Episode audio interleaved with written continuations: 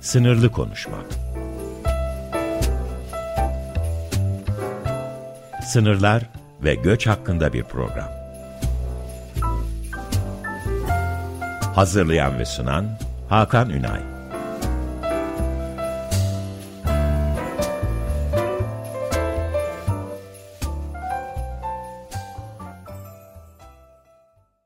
Değerli Açık Radyo dinleyicileri merhabalar. Açık Radyo'nun yeni yayın döneminin yeni programı Sınırlı Konuşmak ile ben Hakan Ünay karşınızdayım. Ee, her şeyden önce bu programın ne vaat ettiği ile ilgili çok kısa bir giriş yapmak isterim. Ee, alanım gereği, uzmanlaşmak istediğim alan gereği göç ve sınır politikalarına odaklanıyorum ve e, bunun daha fazla konuşulması gerektiğini düşünüyorum. Dolayısıyla bu programa başvuru gerekçem de buydu.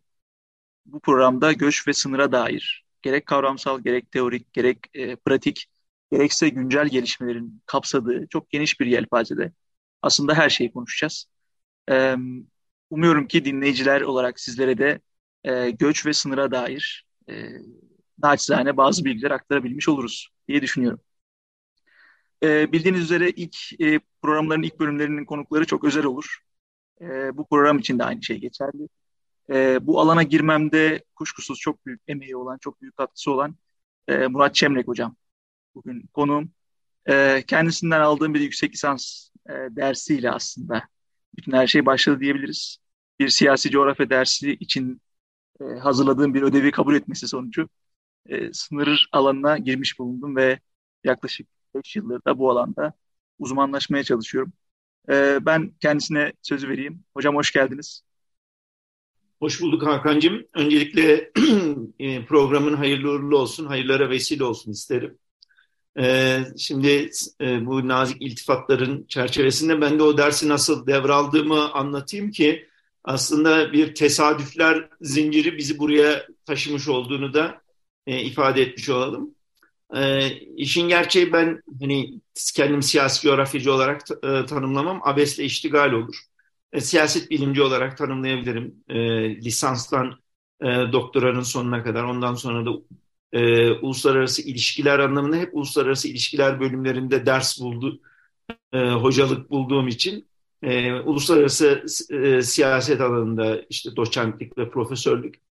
E, ders meselesinde de e, Necati Anas hocamız e, üniversitemizden, bölümümüzden ayrılıp e, gittiğinde ben hani yumuşak bir geçiş olsun diye e, onun bu dersini ben üstlenmiştim işin gerçeği yani. E, bir de e, ben de hani bu mevzuda biraz kendimde öğrenmeye yönelik olarak okumalarda yapayım diye. O derse e, işte e, devraldıktan sonra mesela şu an vermiyorum haliyle e, o dersi. E, istediğim e, şeyin daha da ötesine geçildi. Yani mesela sizin sınıf hakikaten böyle e, her zaman olmaz sınıfla o ilişkiyi de her derste yakalayamazsınız yani. Çok iyi bir e, kıvam da yakaladık ve hani bu çerçevede de önünüzü açabildiyse ders tabii ki hoca olarak bunun e, keyfini e, yaşamak isteriz. Türkiye'deki güncel gelişmeler aslında yeni bir çalışma alanı veya o çalışma alanına ilginin artmasına vesile oldu. E, biz de bunun e, bir payını payına sahibiz diyebiliriz. Ben e, bu noktada e, sınırın sizin için ne ifade ettiğini çok merak ediyorum. E, aslında bunu Eyvallah. daha sonraki bütün konuklarıma da soracağım. Sınırın ne ifade ettiği, kişisel deneyimden belki kendi alanınızla alakalı devletler düzeyinde bir analize evrilebilir. E, buyurun hocam. Bireysel olarak sınırla olan ilişkim kaçınılmaz olarak hani böyle çocukluk itibariyle e, devraldığımızda benim e, yetişmemde babaannemin, e, ben çünkü her iki tarafında en büyük torun olduğundan dolayı e, ve vefatına kadar 10 yaşına kadar babaannemle o da arkadaşıydık. O yüzden de e, bir de kocasının ismi verildiği için yani e, bana daha ihtimam gösterdiğinden dolayı ve e, onun böyle e, terbiye çizgisinde e, şimdi kaçınılmaz olarak sınır davranışların sınırı itibariyle başlıyor. E, işte bir çocuğa öğretilen işte şunu yap şunu yapma anlamındaki adabı muaşeret dediğimiz şey aslında birinci derecede e, sınır olan tarafı bu. Tabii e, dindar bir babaannenin e, e, eteğinde yetişmiş olmanın şeyi olarak da kaçınılmaz olarak daha sonraki yıllarımda hani bunda çok belirgin bir şekilde mesela İmam Şafii'nin sözü e, çok anlamlı duruyor. O da işte İslam'ın altıncı şartı olsaydı e, haddini bilmek olurdu. Yani aslında buradaki İslam kültüründeki çok baskın bir e, şekilde o had, şimdi haddi hem sınır anlamında kullanılması itibariyle hem de had ceza anlamında kullanılması itibariyle e, önemsiyorum ve hani haddini bilmek işte hem kendi sınırlarını bilmek. Yine başta söyledim sınır kavramının aslında dinamikliği de buradan geliyor. Çünkü biz insanlık tarihi boyunca baktığımızda hep o sınırları zorluyoruz. Mesela spor böyle bir e, şey zaten. Kendi sınırlarımızı zorlamak bağlamında yani hepimizin böyle Guinness Rekorlar kitabına girmek üzere yaptığımız her şey aslında bu sınırlarla ilgili. Tarihsel olarak da öyle. Yani bizim mesela doğal sınırlar dediğimiz o kadar da doğal olmadığını görüyoruz. Yani e, bu burada sadece insanlık tarihi değil, bizatihi gezegenin tarihi itibariyle de baktığımızda işte tek bir kıtadan işte ayrışarak yani bizim tabii e, kendi gözümüzle bunu fark etmemiz çok zor ama her sene kıtalar bir santim ayrışıyorlar işte e, itibariyle. E bunun tabii çok uzun yıllara, milyon yıllarda fark edilir bir ha, hali var. Sınırın dinamikliği oradan geliyor. Benim için bizatihi e, sınırın e, anlamı bence o medeniyet düzeyiyle ilgili olarak. Çünkü bütün medeniyetler bir hukuku çerçeve üzerinde yükseldiklerinden dolayı işte ahlaki olarak e, haliyle hukuki, siyasal anlamda işte e, yapılması gerekenler e, ve yapılmaması gerekenler diye çok keskin sınırlar çiziyor. Çünkü bütün medeniyetlerin temelinde şu var. E, önce e, bütün üretim ve tüketim mekanizmalarını denetlemek ve birinci derecede yaptıkları da insan üretimiyle başlıyor. Yani dönüp dolaşıp şuraya geliyoruz. Kim kimle beraber olabilir, kim kimle evlenebilir e, meselesi. Çünkü insanın üretimi sürecinin kaçınılmaz olarak böyle bir yansıması olduğundan dolayı. Yani benim için de sınır coğrafi olarak olmasından, yani burada tabii idari sınırlar ya da e, siyasal sınırların ötesinde önce insani sınırlar. Çünkü ilişkileriniz de bu çerçevede e, şekilleniyor. Kiminle nasıl bir ilişki içinde olacaksınız? E, haliyle yine tekrar e, travmatik e, anlamda değil ama o öğrenme süreci bağlamında. Şimdi e, benim kuşağın herhalde daha baskın bir şekilde yaşadığı şu vardır. İşte ağır ol molla desinler şeklinde bir yetiştirilme tarzımız oldu. Yani sorulmadan cevap vermeyeceksin büyüklerine e, şeklinde. E, onlar senin halini hatırını sorarsa sen de onlara mukavele edebilirsin. Ama onlar sana bir şey sormadan sen onlara e, bir e, hallerini hatırlarını sormamak dahil olmak üzere e, o sıranı beklemek üzerine kurulu olan. O yüzden benim için hani ilişkisel anlamdaki sınırlılık ve sınırlar e, çok daha baskın bir şekilde oldu. E, tabii bunda e, işte bahçeli bir evde büyümüyor olmamın da belki yani apartman o apartman ilişkilerine bu çok daha e, baskındır. Yani biz 3 yaşında bahçeli evden şeye taşındık. Orada şeyleri öğreniyorsunuz zaten yani ortak bir mekan kullanımı kaçınılmaz olarak sizin işte e, dairenizin kapısından itibaren e, diğer apartman sakinleriyle e, nasıl ilişkiler kuracağınızı. E tabii e, dinsel anlamda muhafazakar bir şehirde yaşadığım için yani çocukluğumda e, sonra tabii yurt dışı tecrübem şey oldu ama kaçınılmaz olarak tekrar Konya'ya geri döndüğümü düşünürse mesela burada da çok net o e, keskin sınırları, e, haremlik selamlığı hatta e, apartman ortak alanlarına taşınması anlamında mesela şahit olduğumdan dolayı. Benim için tabii e, bu çerçevede medeniyet, hukuk, coğrafi anlamdaki şey çok daha e, sonra gelmiştir. Teşekkür ediyorum hocam. Yani e, kişisel deneyim en, e, en sonunda aslında akademik bir tarafa devriliyor. Burada özellikle ben işte alanın içinde 4-5 seneler olduğunu şunu gördüm. Sınır şehirlerinde yaşayan insanların tecrübeleri ve sınıra bakışlarıyla e, bizlerin işte ben Mersin'deyim e, yine bir sınır şehri gibi görünüyor ama aslında sınırın o dinamikliğini daha çok hissedilen işte doğu sınırlarımız, e, güneydoğu sınırlarımız çok daha baskın. Veya bir Ankara'da bir İstanbul'da yaşayan birinin sınıra bakışı çok daha farklı. Burada bunu şekillendiren, yani sınıra bakış şekillendiren şey aslında üzerine koyduğu şeyler. Yani kişisel deneyimler burada elbette ki bir e, girizgah durumunda. Ama onun üzerine koyduğu, eğer ki bunu bir akademik anlamda çalışıyorsa veya herhangi bir kendi çalışma sektöründe bundan bir parça koyabiliyorsa aslında o sınıra bakış çok farklı bir yere evriliyor. E, bendeki durumda aynı böyle oldu diyebilirim. Yani e, okumalar yaptıkça e, sınır alanına dair e, yazılanları gördükçe aslında sınıra bakış çok farklı bir yere evriliyor ve galiba uluslararası ilişkiler e, kaynaklı, temelli olmamın da bunda bir katkısı var. E, ve devlet merkezli bir bakışın aslında tezahürü oluyor bir süre sonra. Böyle olmaması gerektiğini görüyoruz. En azından göç alanında sahaya da çıkmış ve göçmenlerle insanlara birebir temas kurmuş biri olarak söyleyebilirim. Devlet merkezi bakılmamasının gerektiğini biliyoruz ama işin doğasının da bu olduğunu biliyoruz. Burada alanın e, artık profesörü olarak e, sizden belki devletlerin sınıra bakışı ve belki sınırın nasıl ortaya çıktığıyla alakalı sizden bir şeyler duymak isterim. Hemen şeyi söyleyeyim. Hani akademiyle ilgili olan bence hani her disiplin e, eş, eşyanın tabiatı gereği kaçınılmaz olarak sınırlılıkları ve sonlulukları söz konusu. Zaten biz de akademik disiplin dediğimizde hemen çok keskin bir şekilde olabildiğince o sınırları e, belirtmiş oluyoruz e, zaten. E, ve o sınırlara riayet ediyordu. Akademik çalışmalarda da hemen ilk önce yapılan nedir?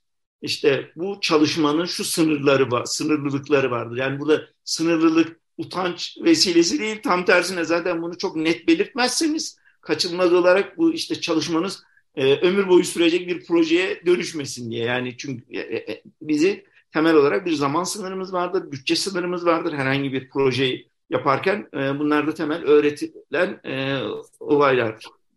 Devletle ilgili olan şeye gelince nihayetinde hani devlet politik toplum e, anlamında e, toplum dediğim şey bireylerden e, oluştuğuna göre hepimizin bireysel sınırlıklarını bu sefer daha kolektif bir sınırlılığa, sınıra doğru hamle ediyoruz. Yalnız burada şunu söylemek lazım. Tabii ki modern ulus devlet için bu bu kadar çok keskin. Yoksa e, kadim devletlere baktığımızda bahardan itibaren işte savaş tamtamları çalmaya başlıyor. Sonbaharda sonuna kadar tekrar orduyu ana karaya e, döndürme telaşı var. Ben özellikle mesela e, herhalde ortaokuldan e, işte kanuni dönemi Osmanlı tarihinin mesela ilginç tarafı şuydu. Ben hep böyle bir sarkaç hareketine benzetiyorum.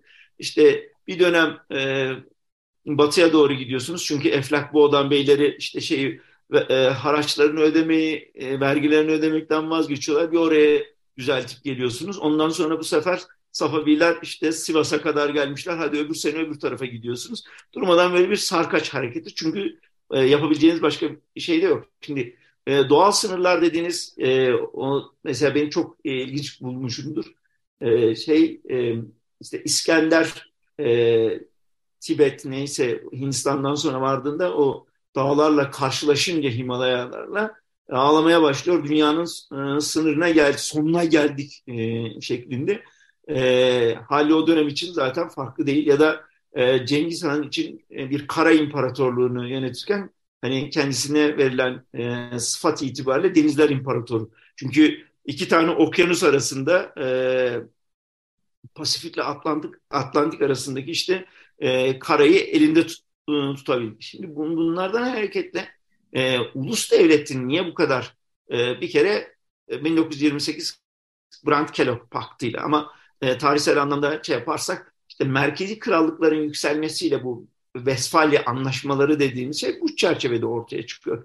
Ve e, bu sefer o teritoryalite e, daha öncesinde hiç olmadığı kadar önem kazanıyor. Bugün için işte en azından e, ağız ucuyla bile söylenmiş olsa her, herhangi bir ülkenin e, işte toprak bütünlüğünü tanıyoruz ifadesi tam da bunun uzantısı olan bir şey. Yani daha öncesinde bunların o düzeyde olan bir şey değildi çünkü savaş e, hayatın bir parçası olarak. Çünkü 30 yıl savaşlarının sonunda işte Westfalia anlaşmaları gelirken e, şey itibariyle 100 yıl savaşları dediğimiz 116 yıl sürüyor zaten yani.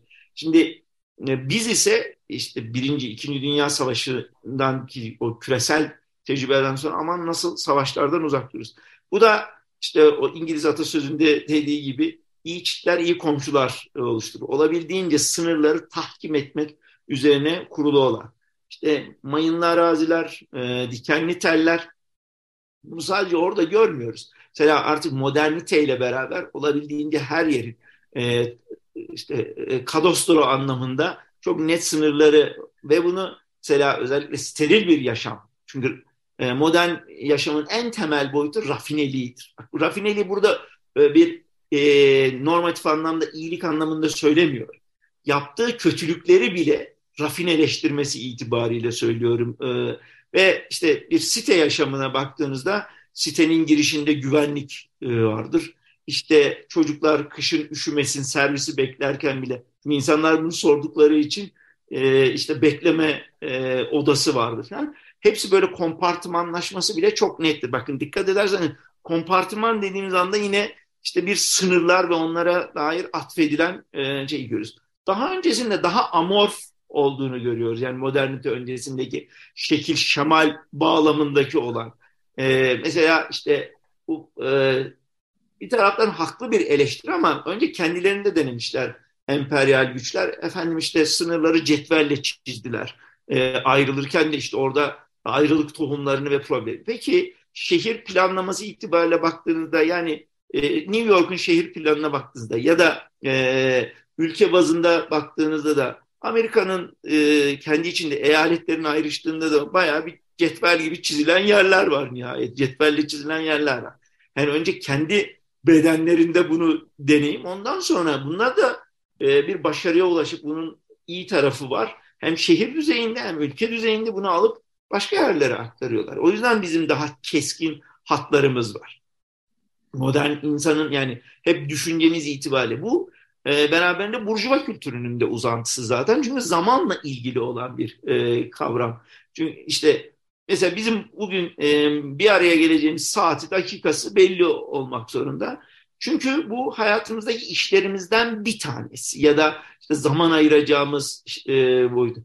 Halbuki daha öncesinde insanların güneşle ilişkiliydi. E, güneş battıktan sonra işte evlerine çekilmesi lazım. Ona göre hesap kitap yapmak durumundalar.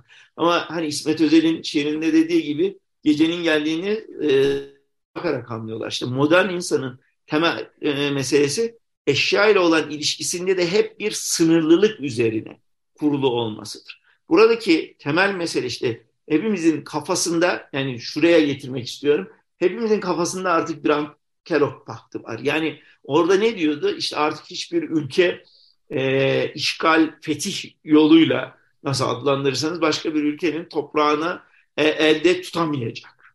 E, mesela işgal hükümeti dediğimiz bayındırlık hizmetlerini yerine getirmek zorunda. Şimdi bizim de her ilişkimiz kaçınılmaz olarak bu. Hani. Mesela çat kapı komşuluğun modern dünyada nasıl bir karşılığı olabilir? Düşünün bu sınırın yok olmasıdır.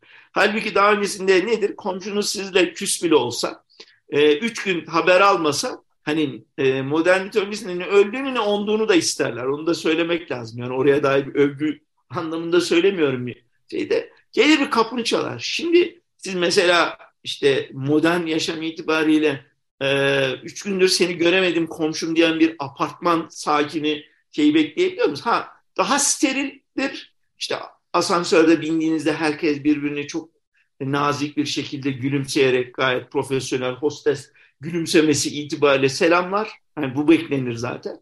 Ama bir taraftan belki kimse kimsenin adını bilmez ama daha öncesinde işte yedi ceddini bilmeyle ilgili var. Bakın orada sınır şeyi kalmıyor. Ee, veya hiç olmadı e, anlamında söylüyoruz. İşte bu ilişkisellik niye Çin'de yaşadığımız teritoriyalite ile beraber bunun siyasal anlamda biz otomatikman Türkiye dediğimizde hepimizin kafasında geçtiğimiz işte ulusal eğitim itibariyle ne var? Hemen bir Türkiye haritası ve üzerinde kırmızı bayrak belirmiyor mu yani şey Türkiye haritası? Bu sadece Türkiye'ye özel bir durum değil. Bütün işte o haritaları öğrenme süreci. Kaçınılmaz olarak işte hepimiz bir teritoriyalitenin uzantısı haline geldik. Ve biz bunu muazzam derecede koruma. İşte özel alanın filan yani halbuki daha öncesinde kimsenin böyle bir özel alanı oluşturacak hali yok. Çünkü çocuklar zaten hem sayısal anlamda çok yüksek, evet, bugün modern zamanla kıyaslanınca çok olduğu için zaten herkes beraber yatıp kalkıyor kaçınılmaz olarak. Yani ev, mekan kullanımı itibariyle. Şimdi daha çocuk doğmadan odası hazırlanıyor. Ee, işte o sterilliğin, o teritoriyalite mesela çocuk diyor ki odama giremezsin. Ya ev benim arkadaşım diyecek halim kalmıyor. Halbuki daha öncesinde zaten e, oturma odası aynı zamanda yatak odası en azından çocuklar için. Hangi özel alandan bahsedebilirsiniz bana? Hocam e, yani gündelik hayattan örneklerle bence müthiş bir analiz oldu. Onu, onu belirtmem lazım. E, bence bu özellikle pandemi süreci bunu herhalde çok görünür yaptı. Kesinlikle. Yani tap noktaya çıkardı diyebiliriz. E, zaten bu modernitenin getirdiği belli bir süreçte devam ediyordu bahsettiğiniz en kişisel, kişisel deneyimden en makro deneyime kadar. E, bu böyle bir dönüşüm vardı. E, ama herhalde pandemi artık kendi sınırlarımızın, o sizin dediğiniz steril yaşamın, iki anlamlı da steril aslında, e, çok görünür yaptı. Bilmiyorum son olarak belki pandemi sürecindeki sınır algısının değişimiyle alakalı bir şeyler söylemek istersiniz. Özellikle vücutla ilgili olarak söylemek isterim yani. Kaçınılmaz olarak tabii vücudumuz bizim sınırımız haline e, geliyor olması. Şimdi bunun bir e, kamusal alana çıkarken işte antik Yunan'dan itibaren nedir? Maske kavramı. Yani bu antik Yunan tiyatrosunda da işte maskelerin giyilmesi. Kamusal alana biz aslında maskelerimizle çıkıyoruz. Şimdi pandemi döneminde kamusal alan büyük ölçüde ortadan kalktı. Hepimiz özel alanımıza hapsolduk. Yani evimizden dışarı çıkmamız çok özel izinlere bağlıydı. Özellikle mesela yaşlıların ya da çocukların belirli günler, belirli saatler hapsoldu filan yani onun dışında çıkmak çok zordu. Ee, işte kuryele, kuryeli bir yaşamı öğrenmiş olduk. Ee, kaçınılmaz olarak vücutla ilgili olarak da e, beraberinde bu hastalık sürecinde yani biz eğer işte e, entübe olmuş insanlara nasıl davranılacak, hastaneye nasıl gidip nasıl gelecek e, bu teritoriyalite kavramı çok daha mikro bir düzeye getirerek tam insan bedeni üzerinde e, uygulanma şey oldu. Ev içindeki özel alanı yine kompartımanlaşması işte aman hastayı odadan çıkarmayacaksınız mümkünse evde birden fazla tuvalet varsa onu bir kullanı sadece hasta kullanacak yani bir anda e, evlerimiz artık özel alanlar muazzam kamusal alanlar haline geldi. Çünkü bedenimizle ilgili olan e, e, halimiz e, bu benim özel alanım değil. Beden bizzati bir kamusal alan halinde kavramsallaşması mümkün oldu. Yani size eğer hastalandıktan itibaren size bir protokol uygulanıyor. Yani bir, bir anda siz hani tırnak içinde söyleyeyim bireyin bedensel anlamda devletleştiği bir halle ilgili olan bir durum söz konusu. Halbuki diğeriyle hani doğrudan ilişkiye girdiğinizde bu anlamlı olabilir. Şimdi doğrudan bir ilişkiniz olmadığı halde bile kaçınılmaz olarak bu teritoriyalite meselesi. Pandemi e, muazzam bir tecrübe oldu ve küresel bir tecrübe oldu. Sadece bu anlattıklarımız işte Türkiye'de ya da dünyanın herhangi bir yerinde çok dar bir çerçevede değil. Bir anda düşünün e, tüm dünyadan aldığımız haberler işte ülke sayısı, e, entübe sayısı, hasta sayısı şeyi itibariyle hepimizin e, yaklaşık iki sene boyunca gündeminde olan bununla yatıp bununla kalktınız ve e, e, Allah e, rahmet eylesin kaybettiklerimize e, bir anda ailelerimizden, arkadaşlarımızdan, komşularımızdan, yakın çevremizde bir sürü e, hastalanma veya ölüm haberi aldık.